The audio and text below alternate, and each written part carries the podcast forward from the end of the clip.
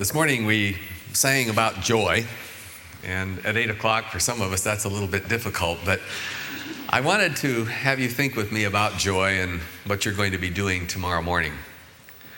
And I'm really wondering, really wondering, how many of us have real joy connected with what we, quote, do for a living or where we find ourselves between Monday and Friday? What is your attitude if you really just think about it? Uh, are you obsessive about it, compulsive?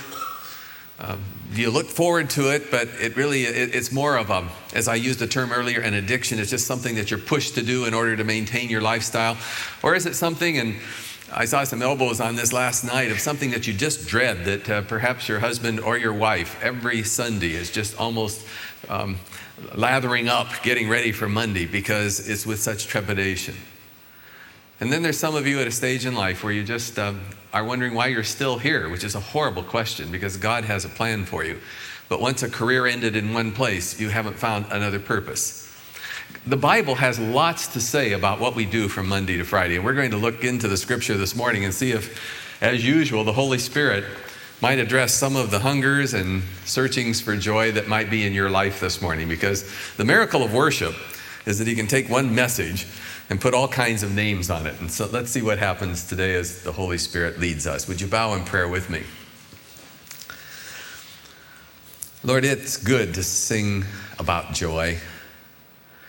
It's good to come here into a house that you built for your glory. And here we kind of just get reoriented, reallocated, re- repositioned for life because we so easily get detoured into wrong places, wrong emotions, wrong attitudes.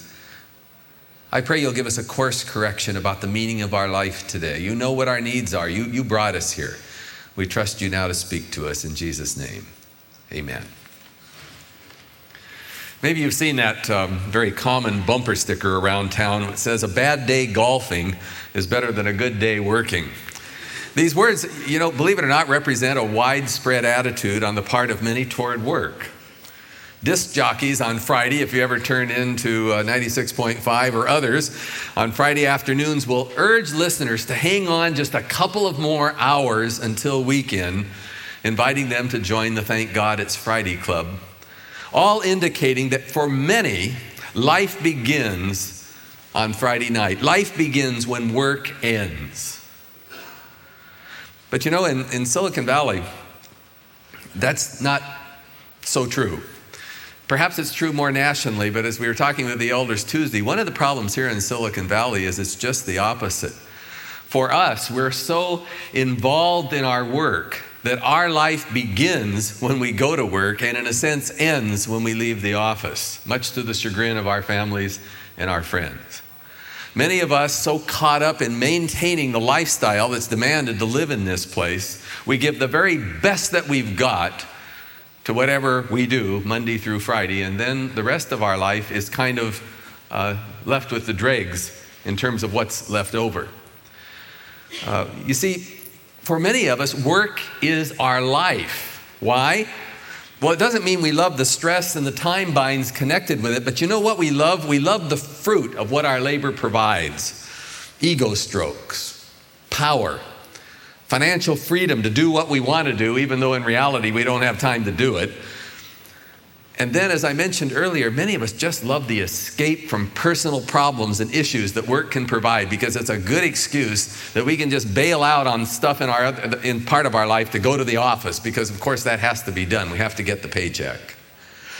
One of the great challenges we face as Christians living in Silicon Valley is to find a balance between what we allocate to our work and what we give to family and friends and nurturing our physical, emotional, and spiritual needs. And that's a tough call. And Scripture offers us some help. And so let's look at today's text and see what we can find. First, we find that work for the Christian should be a ministry done for Jesus Christ. Whatever you do, work at it with all your heart as working for the Lord, not for men, since you know that you will receive an inheritance from the Lord as a reward. It's the Lord Christ you are serving. I wonder how many of you really believe that. How many of us believe that God has placed us in the particular workplace or situation where we are Monday through Friday, and His purpose was to give us a specific ministry? How many believe that? How many of us believe our workplace then is holy ground? I wonder how many of us really understand that the most spiritual part of our life is not here in church on Sunday morning. The most spiritual part of life of which God is concerned is what we do during the week where He has strategically placed us. Even thinking deeper, what is Menlo Pres? Is it a building here on Santa Cruz and Johnson? No, it really isn't. Menlo Pres is a church of God's uh, people that He deploys throughout the world, and where we are during the week is where the church is. And I think that we can intellectually play with that and think, yeah, that sounds good. But in reality, if we'll look at our lifestyle and attitudes toward work, I doubt if we believe that. You know, Jesus was a worker for most of his earthly life. He sanctified the carpenter shop and he made the workplace sacred. For the Christian, Work is not a prison from which we have to seek escape. It's not something we should be dreading all weekend because we have to face it Monday nor should it be our primary source for discovering our self worth. If we follow Jesus, the workplace is simply our ministry, our God appointed task. Now, if you're with me thus far, a legitimate question would become what would doing for ministry, what would doing ministry for Jesus in the workplace look like? How can we define that? What would be different in your life? Well, I just kind of went around the congregation with some stories, and maybe this will help us understand. A member owns a company, and he describes how he stresses to his employees that the company's basic strategy is long term relationships with customers and within the company itself. And he told me how he treats his, it's a small company, and he treats his employees in a sense like family with courtesy, with generosity, started a pension plan for them so they can participate in the profits because they're all laboring and it shouldn't only go to the owners. But this is what was important to me. When an opportunity opens, he tells his employees where his philosophy of long term relationships came from. It's rooted in his life and his commitments to Christ. For example, he has a long term relationship with his wife, 35 years, with the partners in his business, 31 years, and with his God, 25 years. And he says, This sometimes shocks, and sometimes it's a ministry because my employees ask me why. And you see, that opens a door to say, I'm just I'm not just an owner of this company, I'm a follower of Jesus, and this is the difference it makes, and you're feeling it in your life. I believe in long term relationships. City Team Ministries wrote us a letter of thanks just last week for having received 1,000 turkey hams from a person in our congregation. This person learned that City Team on December 22nd was short 1,000 hams or turkeys to put in their baskets that they send out. Now, they were very happy to receive the gift, but you know what was impressive here was talking to the donor and to participate with him in the joy that he found in sharing the fruits of his labor to meet, to meet human need in the community. So it was no longer just going to the office and making money, it was taking the fruits of that and putting it into human need.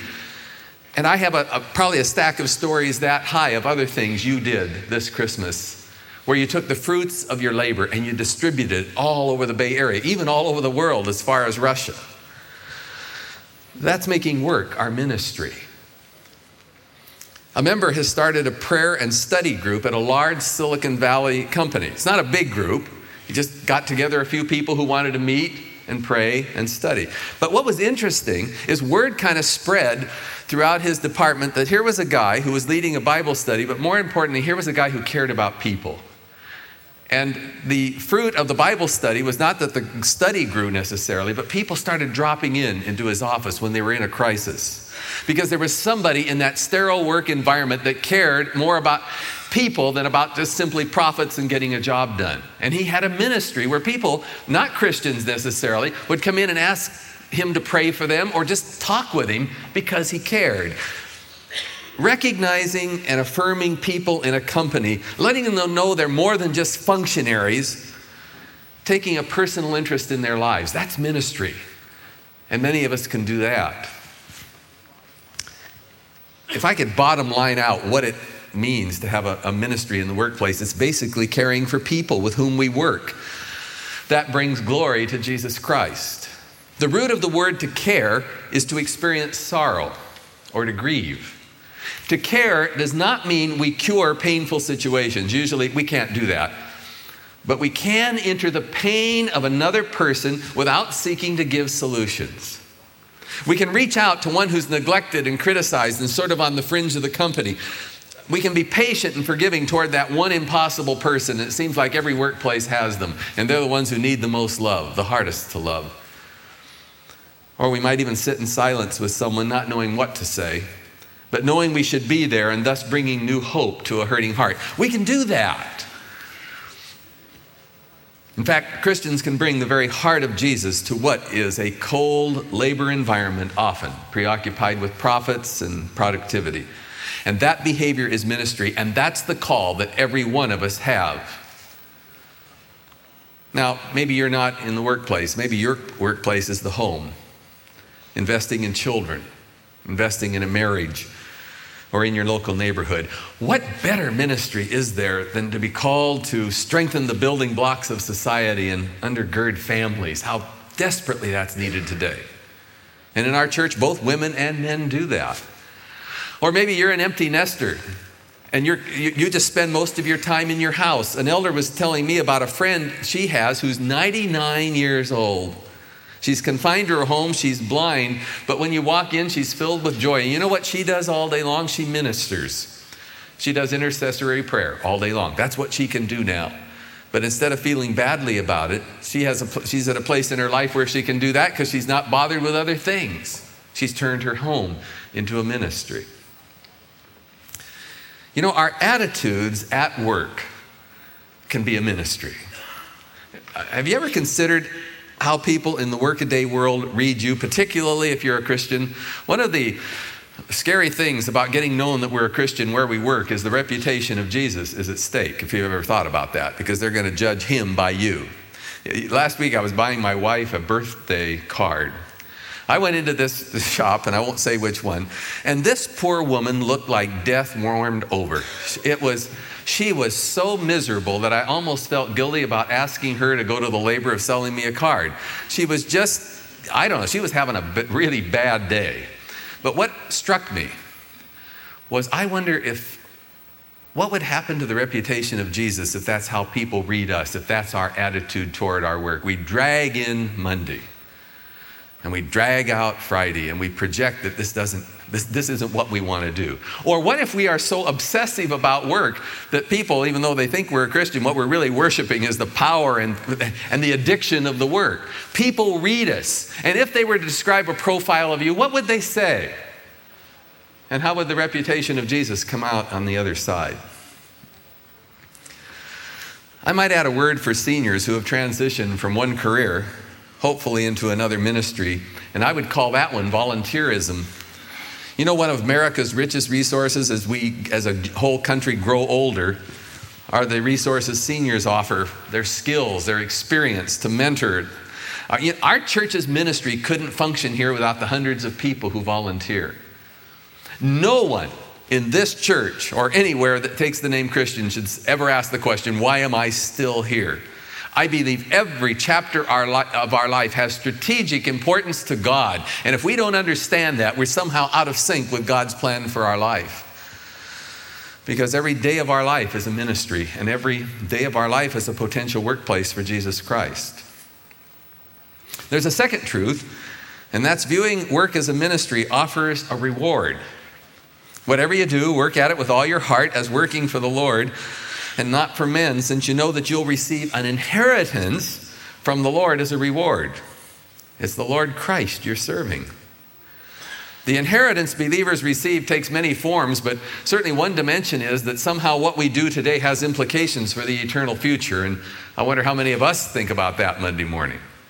But anyway, let me give you some possibilities of what that inheritance or that reward looks like. I think first, it's the freedom to labor for a greater purpose than salary or ego enhancement or to feed the insatiable needs to consume. Business Week last year did an article reviewing the book The Overspent American. Sociologist Juliet Schor asks Is keeping up with the Joneses killing us? We're shopping ourselves silly. We're a nation of accomplished spenders, slaves to advertising and status symbolism. The conspicuous fruits of our consumption shout out their aspirations and insecurities. And she goes on to assert our consumption goal is essentially unachievable. And amid their widespread wealth, most Americans are not content with their lives. What freedom to be delivered from addiction to consumption and to be working for nothing more than to stack up more stuff so we can go buy more stuff.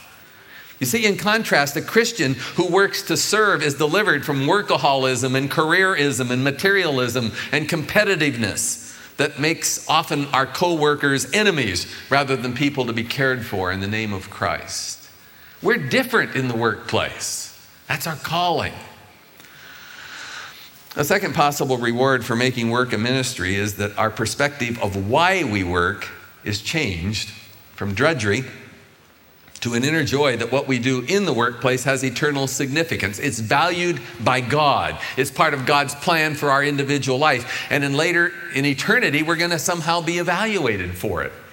Charles Colson tells a great story of a man who visited a stone quarry and he asked three workers what they were doing. And one guy said irritably, Can't you see I'm cutting a stone? And the second one says, I'm earning $100 a week. And the third guy dropped his pick, stuck out his chest, and he says, I'm building a cathedral. I wonder what our answer would be if asked, What are we doing Monday morning in the workplace? As a Christian, you're building something that's going to go into eternity. I wonder if we really believe that. The Bible says so. Making our workplace a caring ministry done as an offering to Jesus Himself frees us from these self defeating questions regarding our work, like, what am I getting out of it? How much am I being paid? How is, it, how, how is what I do viewed by society? Knowing we're serving Christ by serving others is all we need to know, and that's great freedom. There's a third reward, and that is that when we believe we're doing our work for Jesus, we want to do it well. All of us experience poor workmanship, perhaps from an auto mechanic or a home remodel. I don't mean to pick on anybody. Well, let's take the recent power outage in San Francisco. That was caused by negligence. So many workers, bored at what we, have, what we do, have lost sense that they're serving the consumer. And above all, as Christians, we've lost the sense we're serving Jesus in what we do. Some rob the company for whom they work by merely just showing up and putting in time and taking advantage of sick leave. Edward Markham writes There's waiting a work where only your hands can avail, and so if you falter, a chord in the music will fail. I really believe that. Something will miss in the very company where you are or where you work if you don't do your job of ministry. I don't fully understand it, I just believe it because Jesus said so. Well, if any of this um, pushes some bells in your soul, let me suggest some possible attitude changes that we can ask the Holy Spirit to bring to us if we would like to do some changing about rediscovering some joy in our work. Let's be thankful to God we have a job. Ask someone not able to work what it feels like not to be able to go to work on Friday. Let's do an inventory of our priorities between work and other areas of our lives. How are you doing on that? What do you and your wife feel about it? Are we giving God his share of our earnings, which the Bible says are the first 10%? We don't talk a lot about tithing in this church, but uh, God talks a lot about it in Scripture. Let's identify one person in our workplace that we can begin caring for in, a, in, in kind of a ministry because we know, know somehow God wants us to do that. And you might even get really bold and start a prayer meeting or a Bible study at work. That's happening all over Silicon Valley. What a way to penetrate the peninsula. And by the way, if your schedule is so full that you're sitting there saying, Here I am in church, and all I'm hearing the preacher say is, I've got to do one more thing, and I can't even handle what I'm doing. Let me tell you a story. Somebody sent me an email about this visiting professor to a business class. And he gave an illustration none of those uh, students will ever forget. Took a great big mason jar with a wide mouth, put it up here, and then he had some big rocks, and one by one he stacked the rocks until the mason jar was full. He held it up and he asked the class, Is it full? And they said, Sure is. Wrong. Reached under his desk, pulled out some gravel, poured in the gravel on top of the big rock, shook the jar, and it filled in all the places between the big rocks. Now he says, Is the mason jar full? And they were starting to catch on, and they said, No, not yet. Good, he said. So he reached down, brought out some sand, poured in the sand, shook it, and again filled up. Now he said, Is the jar full? They were pretty sharp, said, No, you're right. He reached down, got a pitcher of water, poured the water into the jar, and it filled up to the top. Now he said, What's the point of the story? And this very ambitious student put up his hand. He said, The point of the story is that no matter how busy you are, you can always squeeze more into your schedule. and the professor said, Wrong. the point of the story is if you don't put the big rocks in first, you'll never get them in. And the point of the story for us is if we don't put God's priorities first in our lives and in the workplace, we'll never get them in. And that's the whole purpose of the message. And that has everything to do with rediscovering joy in our work. We need to redefine our priorities around God's guidelines, guidelines regarding family, money, relationships, work and get them into a divine balance rather than a cultural balance dictated by secularism out there. And you know, we're going to need the help of the Holy Spirit to do that. I certainly haven't, I, I, haven't arrived yet, even in my own work. There's days I love my work, and there's days that I'd rather do anything but ministry, and there's days that I give too much here, and there's days that I don't give enough. We're all like that. But you know, Jay talked last week about change. And he said this, he gave us hope. He said that no matter how difficult, change is possible for the Christian, and it's possible for you. You don't have to stay trapped, you can rediscover joy in your work. If we seek God's guidance about giving priority to the big rocks, He's going to provide lots of room in our lives for all the other things that He's called us to do. And once more, in 1999, you're going to find some joy and meaning in those hours, those long hours that we spend Monday through Friday in labor. And so may God bless us as we seek new joy in our ministry. Would you bow in prayer with me? Lord, thank you so much. The Bible has something to say about the totality of our lives. Thank you that we can come to worship and get a fresh perspective. We kind of get things recalibrated uh, calibrated around you. You know where we are, you know our individual needs, and I pray for miracles for all of us that this will be a year when we get balance and we find joy in that great opportunity you've given us to serve you during the week. We pray in Christ's name. Amen.